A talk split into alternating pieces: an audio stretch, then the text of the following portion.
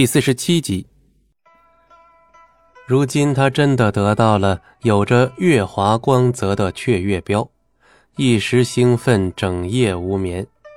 第二日，红岩林外出现了两个小小的身影，一个是素素，一个是新生的小巫泥烟。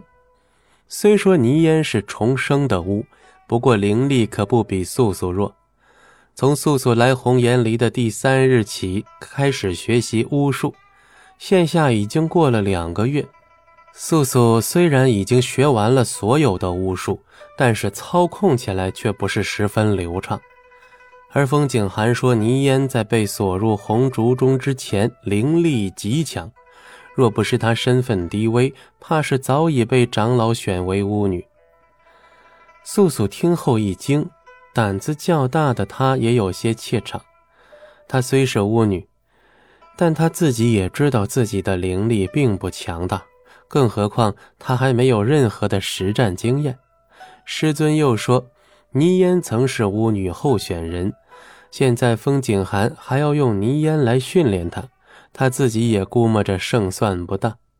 素素看了一眼站在远处的风景寒，风景寒一个眼神示意他要尽力的对付倪烟。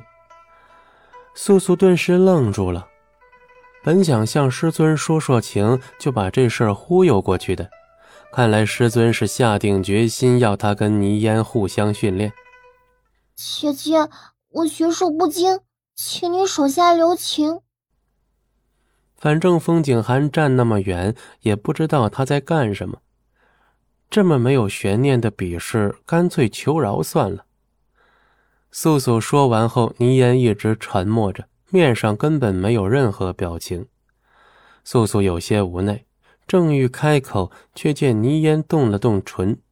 素素一喜，仔细一看，原来他说的是：“巫师交代过，不要理会你的小把戏。”素素又是一愣，原来师尊早已向倪烟交代好了，这下非打不可。那就来吧，反正是要打，素素首先出击。举剑直直的奔向泥烟，泥烟还是面无表情，只折下身旁的一棵小竹，用来抵挡素素的剑气。素素毫不退让，看见泥烟没有武器，顿时生出了几分窃喜。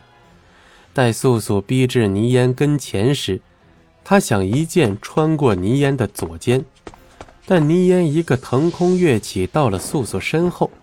一掌击向素素的后背，素素猝不及防，生生的摔在了地上。